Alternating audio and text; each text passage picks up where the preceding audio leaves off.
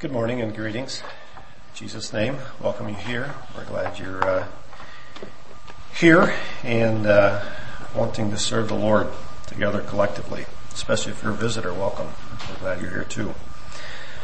Okay, so this morning for a period of time here, I would like to talk about um, a particular part of prayer. We have uh, it's not uncommon, I should say, to have uh, topics, talks, sermons, whatever, on the subject of prayer. In fact, just a couple of weeks ago, Darren covered that a little as we looked at Jesus and some of his instances of praying. As I thought back, it hasn't been too long since Pete has had was here and had a, uh, a sermon on prayer. I remember. So it's not an uncommon, not an, it's not uncommon for us to talk about it, and that's proper. Um, prayer is certainly a fundamental part of Christian life. Um, I don't think you disagree with that. And yet, I, I, find it's not uncommon for for Christians to admit that if um, if they could have a more meaningful prayer life, they would they would wish that could be. And I don't think that's that's um, that's wrong either. In fact, I think that's good in many ways to, to desire a, a more communion, uh, a better communion with the Lord. And it's very interesting that the, the, disciples, of all the things they could have asked Jesus to teach them to do, we have specific reference that he, they asked Jesus to teach them to pray. And uh, they said, you know, John taught his disciples to pray. You know, would you teach us to pray? And I've wondered already what the what the impetus was for that request. But I have a feeling that as they watched their um, their um, leader pray observed that, they said, this man has a communion with the Lord that we know nothing about. I'm pretty sure that was the, that was the impetus for that request.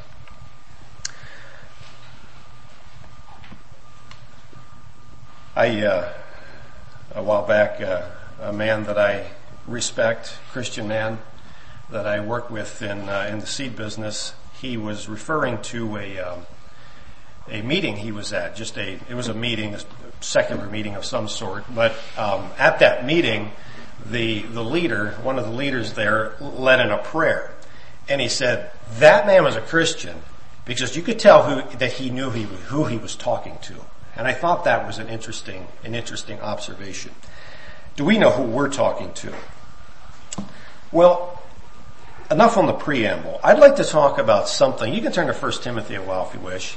I would like to talk about something this morning uh, that pertains to prayer that I don't know I've ever heard uh, expounded on before. I'm not saying that it hasn't been. I'm just saying that I don't remember. I don't remember ever hearing a topic on this particular subject, and um, I am going to try to to talk about it this morning and bring some clarity to it. And that might be foolish on my part, but I'm going to try. 1 Timothy chapter 2, and let's go to verse 8. We're going to read verse 8, 9, and 10 right now. I will therefore that men pray everywhere, lifting up holy hands without wrath and doubting. In like manner also that women adorn themselves in modest apparel with shamefacedness and sobriety, not with broided hair or gold or pearls or costly array, but which becometh women professing godliness with good works. I would like to discuss this morning this verse 9, 8 rather, where it talks about lifting up holy hands. What does that mean? The impetus for this topic goes back a year or two when I was talking with one of you here in the congregation and you made the observation that we as Mennonites Anabaptist, we make um, a pretty fair ado about verses 9 and 10. That it's fairly important that women dress modestly, so on and so on. And that we don't make so much of an ado about uh, getting practical about lifting holy hands in prayer. And the question was, what do I make of that? I didn't know what to make of that because I had never considered that before. Uh, but I thought it was a legitimate question. So let's let's be honest about one thing, and, and this is not this is not at all critical, but it is an honest observation. that we as people tend to approach the scripture with a built-in bias. At least those of us that have grown up in Christian homes have sat under the sound of the gospel Sunday after Sunday after Sunday after Sunday, have attended Bible schools, have attended uh, meetings of different sorts where there's teaching exposure to the Word of God. We end up, because of, uh, because of that exposure, because of that teaching, we end up somewhat taking on the viewpoint of our teacher. And that's not a bad thing, necessarily.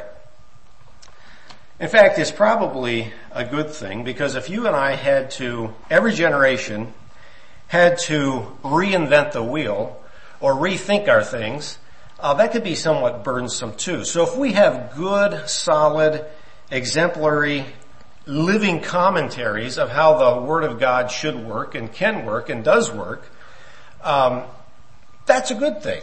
That, that's not at all bad. However, let's also be honest that it's not uncommon for varying Christian denominations to have particular doctrines or practices that become unique and defining of the denomination. And I'll give you an example. Uh, if I just say the word Baptist, what do you think of? Well, I don't know what you think of, but I immediately think of somebody that makes a, a, a pretty great deal about the mode of baptism and they're fairly patriotic. That's just two things that just immediately come to mind when I say that word. Uh, when I say Pentecostal, immediately I think of somebody that gets pretty excited in their worship service and believes uh, pretty extensively in the speaking of tongues. If uh, if you say Seventh Day Adventist, I think immediately of somebody that makes quite an ado about the diet and has a has a unique um, theology when it comes to end times and Christ's return and that sort of thing. And no doubt when people hear the word Mennonite, they immediately have their thing that comes to mind.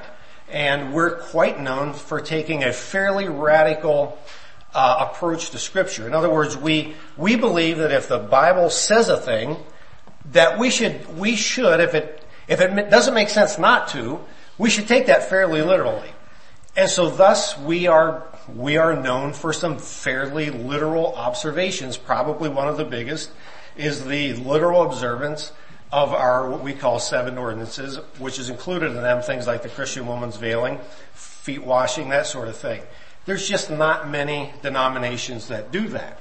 So let's be honest about this. And that's not bad. It's just, it's just, it's just the way it is. So this morning, I would like to try to make an honest evaluation on verse 8. And let's see if we can reach a conclusion of exactly what Paul was teaching here in verse 8 and why it seems like he ties verse 8, 9, and 10 together. It seems to me that these three verses somewhat go together. So, so is this an oversight? Are, are we missing something here, or um, where, where, does where does what is where does Scripture lead us? That's that's what I like to try to to get to this morning. So it, it's always best whenever, or it's imperative, I should say, that whenever we're going to try to figure out what a verse says, that we get the context of the verse. Because it is really easy to take a verse and just pull that out of its context and just run seven miles with it. And we don't want to do that. We, we want to make sure we know what the context is. So let's get context. So if we go back to chapter one, and if you would take the time to read through chapter one, I would say the context or the summary of chapter 1 is tied up in verses about 11 through 15. Paul is trying to impress Timothy with the gloriousness of the gospel of Jesus and how this gospel of Jesus was committed to he, Paul's trust. Then if you go to verses 18, 19, and 20, he says this, this gospel that was committed to my trust and, and that I'm a minister of he said, I'm going to commit that to you as well, Timothy. So, so it's now your responsibility along with mine to, um, to present this gospel. If you go to verse three and four in chapter one, he points out that it's pretty easy for the pure doctrine to get, to get all sidetracked and uh, to start discussing endless genealogies and uh, things that minister questions. In other words, he's, he's pointing out, he said, you know, Timothy, as you're preaching the gospel, be aware that it's pretty easy to pull a verse out of context and just run miles with it. Be careful not to do that. Now I'm, I'm putting that in my own words, but he, he's basically saying sound doctrine is essential, it is fragile, it is easily defiled, and must be jealously guarded. And he said, if you need an example of that, just look at Hymenaeus and Alexander in verses uh, 20. He said, these people here, they didn't do that, and I delivered them to Satan so they would learn not to blaspheme. So now we come into chapter 2. And remember now, let, us remember that the overriding theme is to guard sound doctrine. That, that's what he's starting out with. And, and that, that kind of, that thread runs through the entire book of 1 Timothy. So, chapter 2 verse 1. I exhort therefore, I exhort you therefore, because I'm concerned about sound doctrine, that first of all, supplications, prayers, intercessions, and giving of thanks be made for all men, for kings, and for all that are in authority, that we may lead a quiet and peaceable life in all godliness and honesty. For this is good and acceptable in the sight of God our Savior, who will have all men to be saved, and to come to, unto the knowledge of the truth. For there is one God and one mediator between God and man, men, the man Christ Jesus, who gave himself a ransom for all, to be testified in due time. Whereunto I am ordained a preacher and an apostle. I speak the truth in Christ and lie not a teacher of the Gentiles in faith and verity. And then we come to these verses, which I already read, so I'll quit there. So, so let's, let's go back here to, to verse one. He says, because I'm concerned about sound doctrine, and it is my desire to see this preserved and not defiled, I want you to pray. Order number one is to pray. And he, then he goes into, uh, well, he says for all men in, in verse one. And then as we move into uh, verse two, he says, I want you specifically to pray for your civil leaders and those who you find yourself in subjection to. So let, us back up here and, and look at verses, well let's just look at verse 1 and 2 here just a little bit. When he says specifically that he wants us to pray for all men, that means all human beings, not just men, but men and women, whatever, that they that they should be saved. If you go over to verse 4, that's why. He says, I want all men to be saved. I want everyone on the face of the earth to be saved and come to the, to the knowledge of, of truth. So therefore, pray. Also in verse 2, when he says, pray for your rulers, etc., the qualification is again in verse 4, because I want all men to be saved. So, just a little side note here. The imperative is that as we pray for our kings and the, and the people that are in authority, we're specifically supposed to pray that we can lead a quiet and a peaceable life. Because he said this is conducive to uh, people being saved. And I'm going to quickly just run down a rabbit trail a little bit. Um, you sometimes hear this idea that it would be really good for the church if we, if we would suffer persecution because that would purge the church and boy, that would separate the sheep from the goats and on and on. Um, I want you to be careful with that thought process while that, there may be some truth to that, I don't know that we have anywhere in the scripture that we're supposed to desire persecution. As a matter of fact, Jesus said when they persecute you in one city, you flee to another. But we do have the, the imperative here that we should pray for quiet and peaceable lives because God wants all men to be saved. Now, so how do we put this together? On one hand, persecution is so purging. On the other hand, God says, pray for peace so all men can be saved. Never forget that persecution is no fun. I think the reason we can speak so glibly about it is because we have never experienced it. It is not a cakewalk. And there has been, I believe there have been many people that have counted the cost and they have looked at what needed to be suffered and they said, I can't do it. That, that's just my observation. Now, there's much more to that discussion. And we're also promised in the same word of God we're reading here this morning that everyone that lives godly should expect persecution. I'm not denying that. But never do we have that we should pray for persecution. Rather, we should pray for peace and a quiet life. Alright, so that's the bunny trail. I'm gonna, I'm gonna leave that. Paul then goes on in verses 5 and 5, 6, and 7, and he emphasizes that this faith is just one. There's just one faith. And there's only one way to enter into this faith, and he said that's through Jesus. No doubt that day was the same as this day, and that is people would like to, to give us the idea that there are many religions, but they all lead to the same place. That's not true. It never was true, never will be true. There's one way and one way only. Again, this is imperative for the sound doctrine that he's talking about here that we, we talked about. He emphasizes in chapter one. So now this brings us right up to um, verses 8, 9, and 10, which is where we'd like to focus for the remainder of the morning. And that is somewhat of a new discussion, but it still relates to how to retain sound doctrine. So verse 8 has some specific instruction and verse 9 and 10 have some specific con, uh, instruction.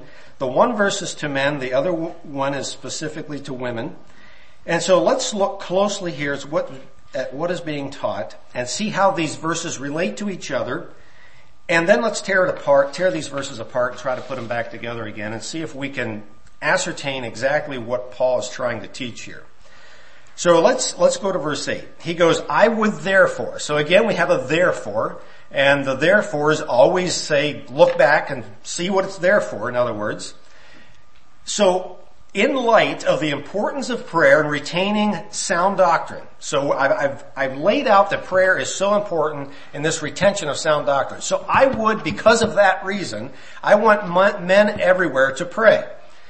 And as I mentioned, this word men here, in opposition to the one in verse one, specifically means the male gender. Not, not, it's not used in, in the way of all human beings, but specifically men. So I would therefore that men, males, whatever, would pray everywhere.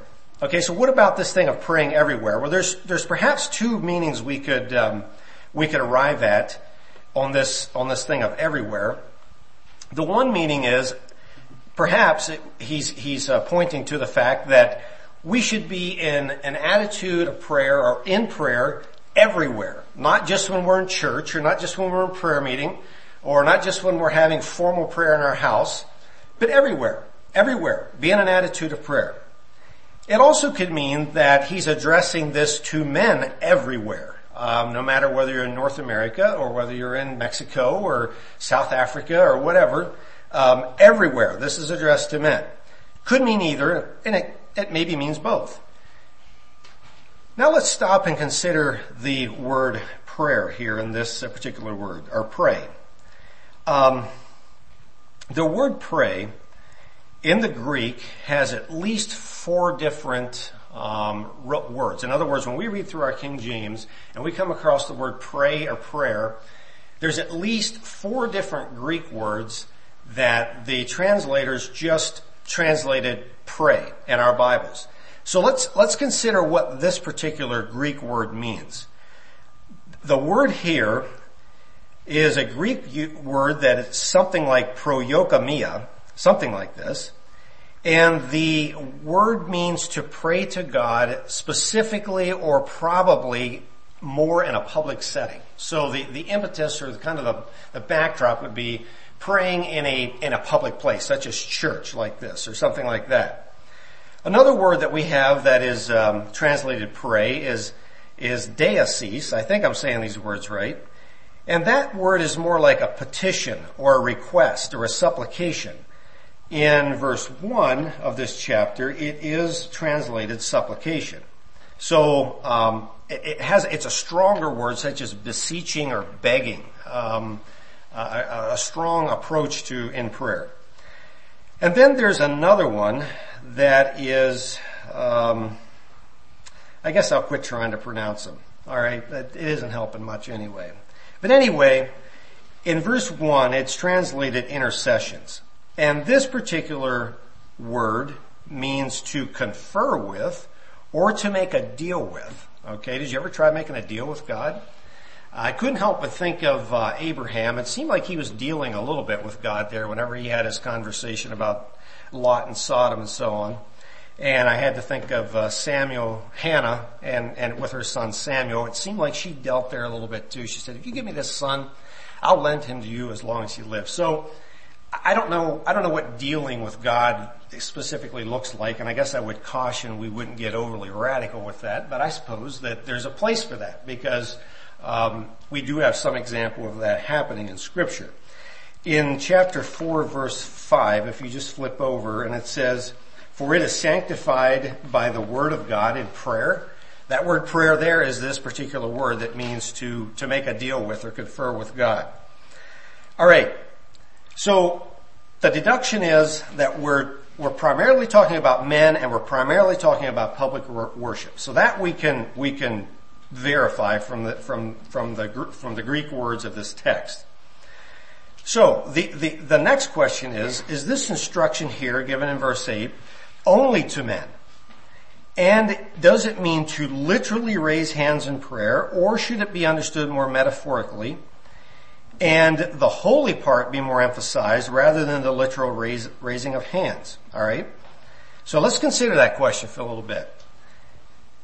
So it is my observation, as far as I know and as far as I could, could see as I looked at this, I don't find anywhere else in the scripture that we have actual instruction per se that we should actually lift our hands in prayer. However, we have ample instruction that it is imperative to be holy before God when you come before God in prayer. And I'm going to read you a medley of verses that verify this. Psalm 24, 3 and 4. Who shall ascend into the hill of the Lord? Or who should stand in his holy place? He that hath clean hands and a pure heart, who has not lifted up his soul into vanity nor sworn deceitfully.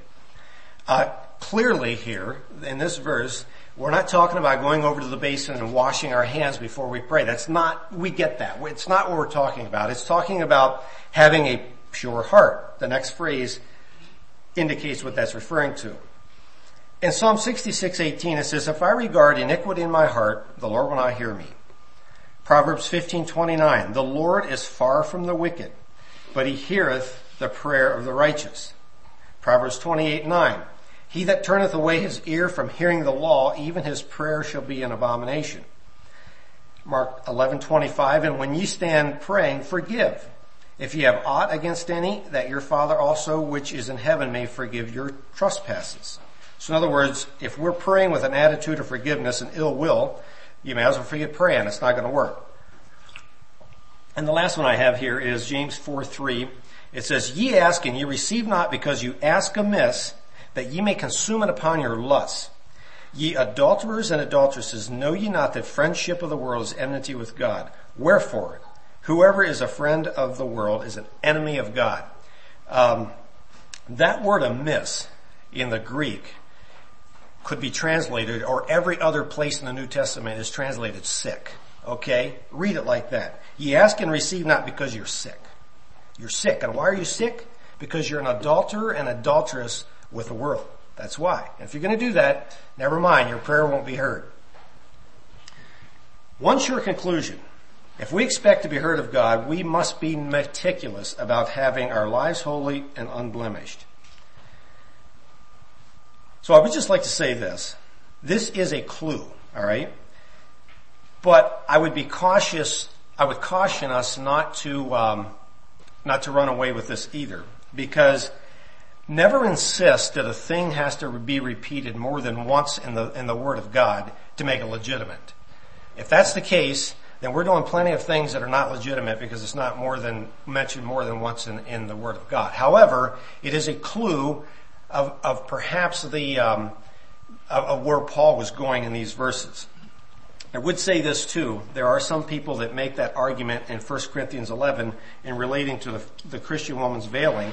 However, there's one big difference.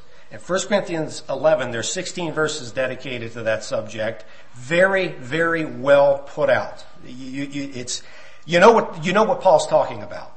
Okay? In this particular uh, verse, it's a phrase. It's kind of like a, a passing phrase that Paul puts forward. Alright, so another clue we can maybe look at here is that he further admonishes men that they should pray without wrath and doubting. Alright, so why these two things? Why did he say that? Of all things he could have listed, why wrath and doubting? Well, this is my thoughts on it, and I would I would invite your feedback. So let's look at the at the wrath part.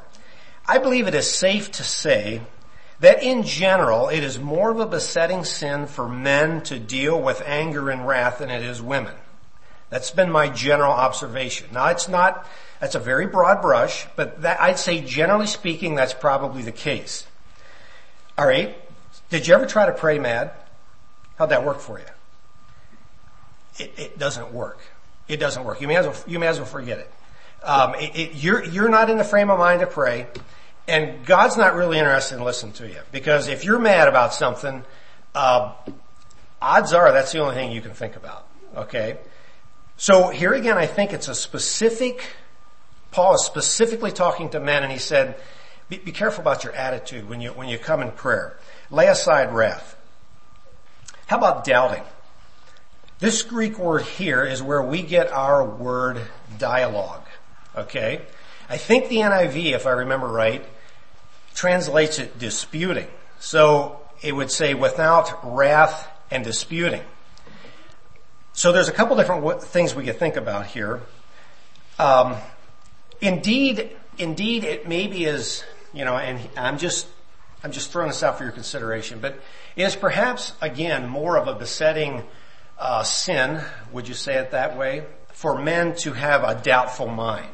In other words, we're, people that want to fix things ourselves and, and we want to take things into our own hands and kind of control the thing. And so perhaps we pray more as a, um, this is something I should do. And so, hey God, you know, could you help me out here? But you know what? I'll, I'll go out and, and, we'll try this thing together, you know. Um, maybe a bit of a, maybe a bit of a doubtful mind, okay? If you take and, and you, um, and you translate it disputing, again we come back to the mad part. Have you ever tried to pray to God when you're in a dispute or you have ill will towards your brother or sister? Again, how did that go for you? Uh, probably not so well. So when I tie this, this verse together, I think what Paul is driving at is that men, these are things you have to think about.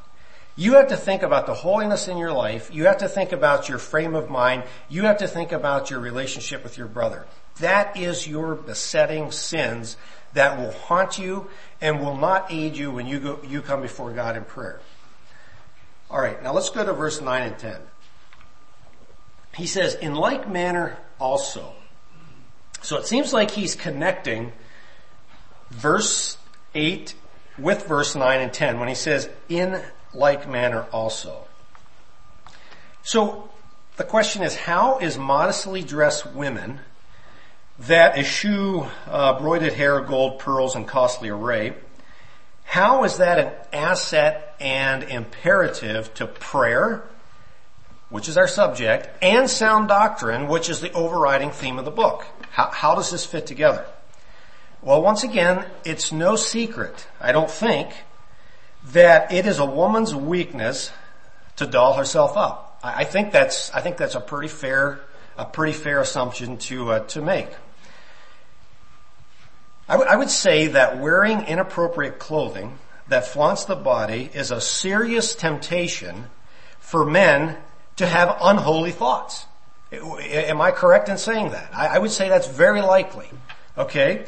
So you can see here why this, this thing of dressing modestly and godly ties in with the whole thing of holy hands of men in prayer.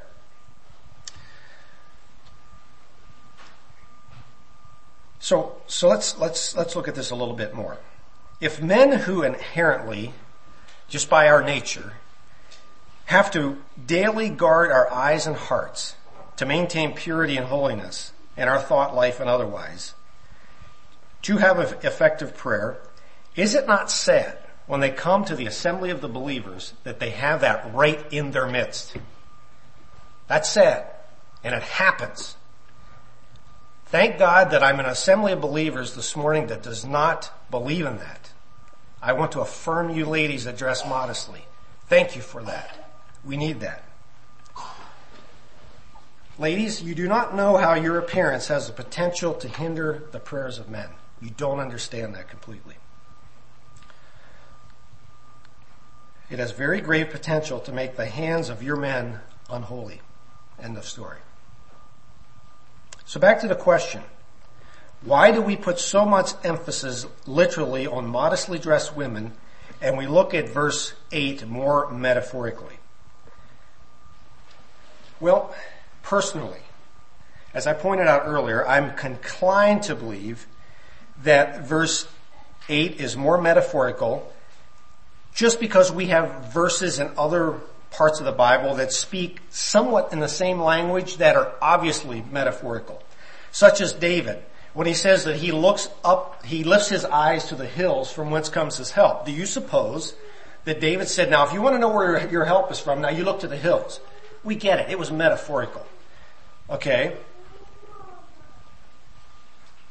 Another important question.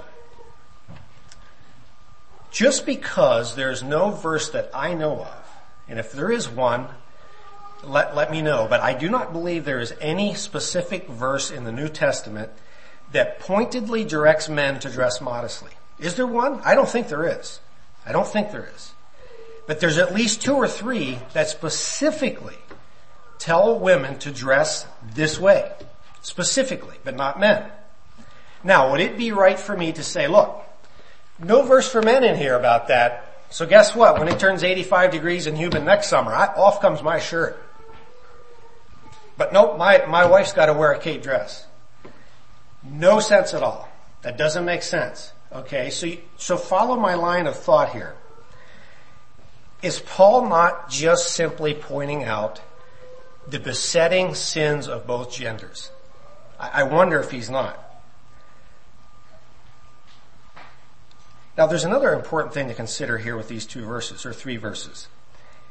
It is very possible for a man to physically raise his hands in prayer, do this physically, and yet his heart is extremely unholy. You can do this. You, you can do that. You can't see my heart, but you can see my hands. And so I've, I fulfill my duty. Is God pleased with that? You know the answer to that. God is not pleased with that. Now let's, uh, let's think about it in the other way it is nearly impossible to dress gaudily or immodestly and insist that you are modest. I, I mean, it's, it's kind of hard to do. You're either modest or you're immodest, one of the two. People try to do it, granted, but ultimately it's something like the story with the emperor, the emperor with no clothes. After a while somebody says, hey, that simply doesn't cut it. I will grant you, it is possible to dress modestly and have a heart that is not right with God as well. I will grant you that. However, I would also say, I would venture to guess that that does not happen very often. Not very often. Generally what a person wears is a very strong indicator of his heart. Generally speaking. Not always, but generally.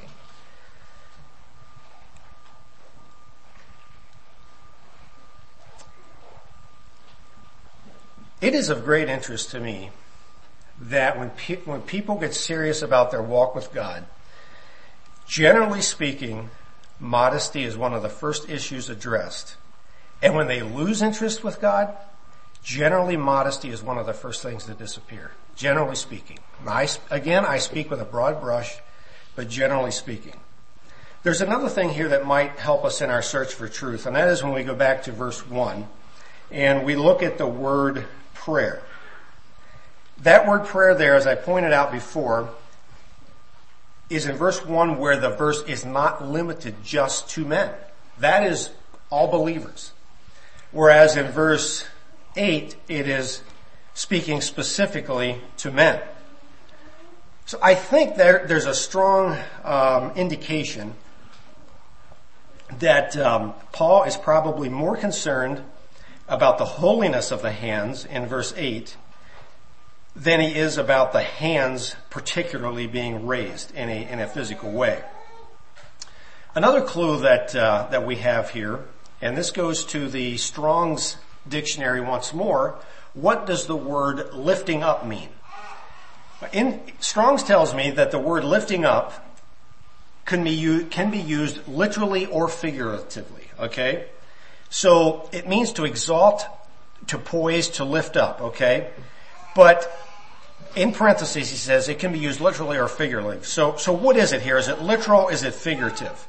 Well, how is it used in other places in the New Testament? I'd like to just point out a few where it's used figuratively. In the context of the events that were leading up to the end times when Jesus is talking to his disciples in Luke 21, it says, And when these things come to pass, then lift up your heads, for your redemption draweth nigh. That lift up there is the same word that's translated lifting up here in our text this morning. Okay, so again, Jesus was not saying, you know, physically, you know, do this number. I mean, we can, but obviously he's saying be in an attitude of watching for the Lord's return. And in the context of the prophecy that Jesus had about Judas' betrayal in John 13, he goes like this. He says, I speak not of you all. I know whom I have chosen and that the scripture may be fulfilled, he that eateth bread with me has lifted up his heel against me. Uh, again, Judas didn't literally lift up his heel and kick Jesus. It, that didn't happen literally, but we know what it meant. It's, it's a figurative way of speaking. Many times the word lifted up is used in the New Testament. It's used about 20 times. It's used in the, in the context where it says somebody lifted up their eyes or they lifted up their voice. And you could even say that's somewhat figurative. I mean, that means they shouted or they came to attention, one of the two. To be fair, there are a few biblical examples where people physically lifted their hands in prayer very literally. And I want to just point them out here quickly too. First of all, I would like to just say that as far as I, as far as I could research, the Old Testament posture uh, of standing and raising one's hands in prayer was not completely uncommon. In other words, the the people that Paul was addressing here would have known would have known why he said that because it was a very I don't know if I should say very common. It was not at all uncommon. Solomon did it at the temple dedication. If you remember that when he sacrificed those thousands of animals, it said he stood by the altar and I think it even says he lifted his hands. I believe it says, says it that way. In John 17, it says that when Jesus prayed, it says that he lifted up his eyes to heaven. And um, so perhaps he was standing, perhaps he raised his hands. We don't necessarily know that, but it does say he lifted up his eyes. And on the Mount of Transfiguration, you could possibly deduct that Jesus was praying here in a standing position as well, although there's no mention of outstretched or upraised hands necessarily. And at the ascension, it says that right before he was taken up, Jesus lifted his hands and blessed the disciples. And there I believe it was probably more of a, of a signal of who he was blessing perhaps. Probably our best example of somebody who stood in prayer is the Pharisee and the publican in Luke 18. Both men went to public worship. The Pharisee and the publican both went to the temple to pray, it says. But it gives commentary on both men. It says the Pharisee stood and prayed with himself. And because of his proud heart, it says the man went down to his house and it didn't do a thing for him. The publican, on the other hand, it says, standing afar off, would not so much as lift up his, high, his eyes unto heaven, but smote his breast, saying, God, be merciful to me, a sinner.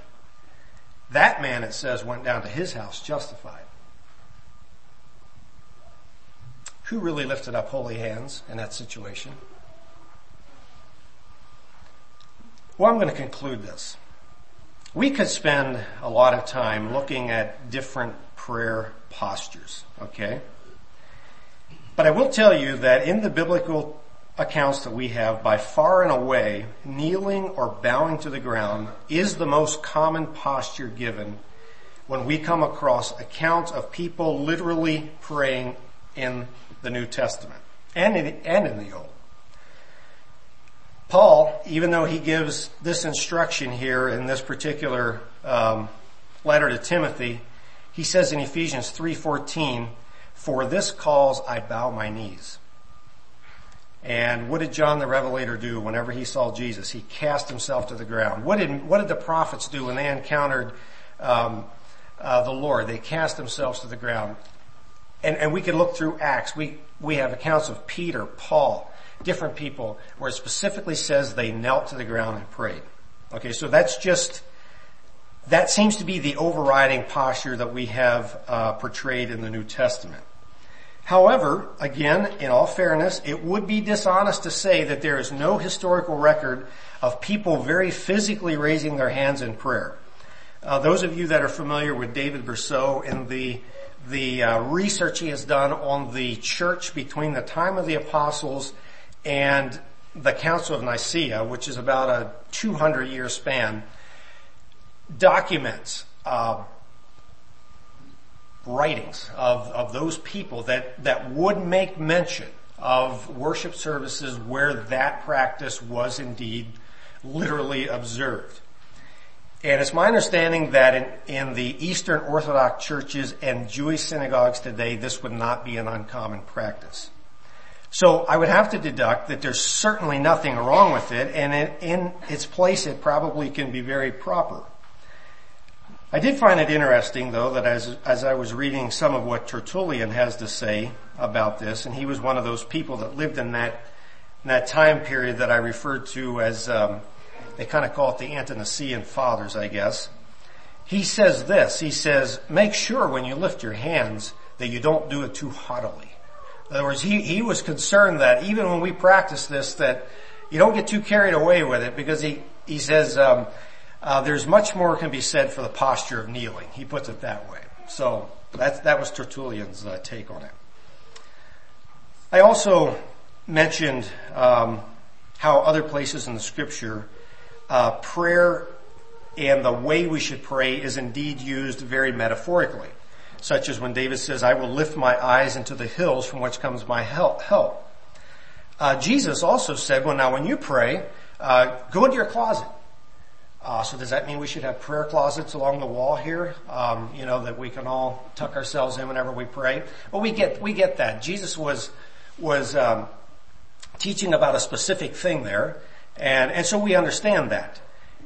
Um, so anyway, my point is that uh, hyperbole and symbolism is not uncommon whenever uh, we look at the Bible and uh, consider what it talks about as far as prayer posture. And I want to say this next point as kindly as possible, but um, and please hear me. This is not finger pointing in any way, but um, it has been my observation it is not uncommon, in my observation, that many people, when they are in the process of abandoning what I believe is clear biblical teaching, and I'm talking about clear biblical teaching, i.e. such things as teaching on um, divorce and remarriage. I'm talking about cardinal, high stakes teaching here, okay? Um, those types of things. And when there seems to be an, a general encroaching of worldliness upon a group of people or a church, okay, in that instance, it is not uncommon for these types of people to begin to look for a counterfeit to fill the void. That's, that's what I believe. In that process, they will pick up a verse like this and say, ah, I got it. Let's lift our hands. That makes us holier. That makes us, that makes us look like we're doing something.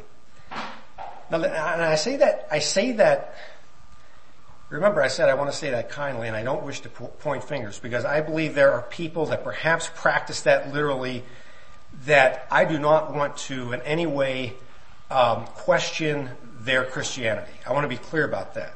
But my point is, it seems like there seems to be a correlation between happy clappy as we run from what we know to be clear biblical teaching for the, either the periphery or even outside the periphery of what God's Word teaches.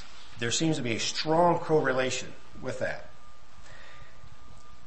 I think it's probably fits into the form of godliness but denying the power. I will also say this, in our, in our Mennonite circles, coming right down here to us today, there's a couple things that have happened in our past that have uh, has has um, what's the word I'm looking for? It has perhaps uh, made us cautious about such things.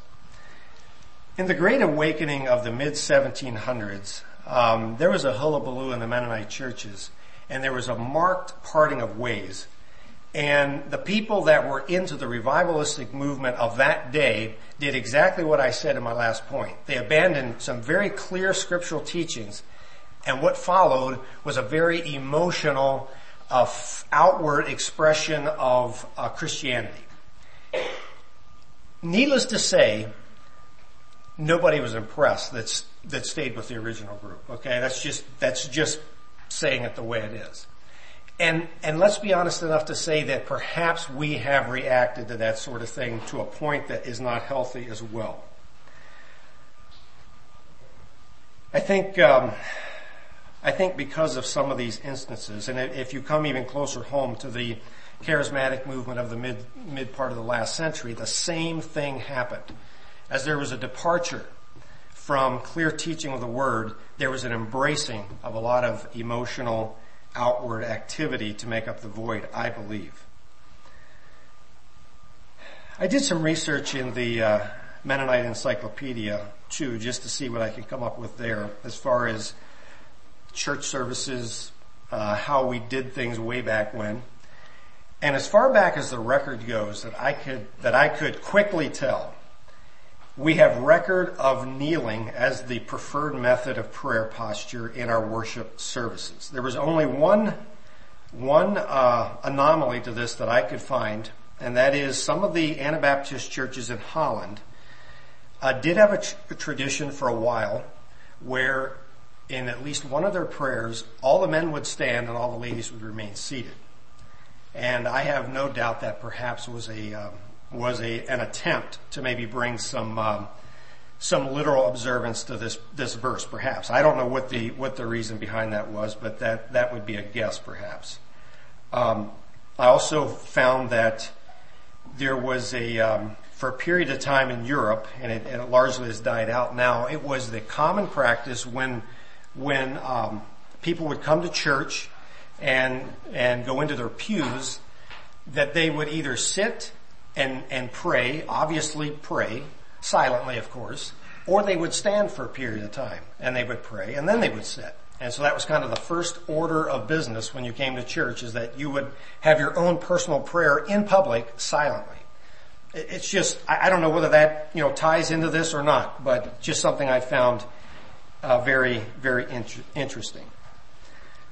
So in, to conclude this and wrap this up, I said that once before, didn't I? Now I mean it this time. So is, is it wrong to lift one's hair, hair, hands? Yeah, try hair once. Um, is it wrong to lift your hands physically when one prays? I think the answer is no. There's nothing inherently wrong with it. I don't think so. Is it imperative? My conclusion is not necessarily. Is holiness necessary? Absolutely. Very necessary. In fact, if you're here and you have stained hearts this morning, you may as well not even bother to get down to pray when I call for that. You may as well just remain sitting and, and think about what you're going to do next week. Because your prayer will not get any, any higher than the ceiling. End of story. I'm going to paraphrase what Paul says whenever he addressed in two chapters the, the thing of tongues. He wrapped it up like this. He said, Wherefore, brethren, covet to prophesy, and forbid not to speak in tongues. Let all things be done decently and in order. I'm going to paraphrase that. Wherefore, brothers, covet sound doctrine, and pray in holiness and forbid not the lifting of the hands. However, let all things be done decently and in order.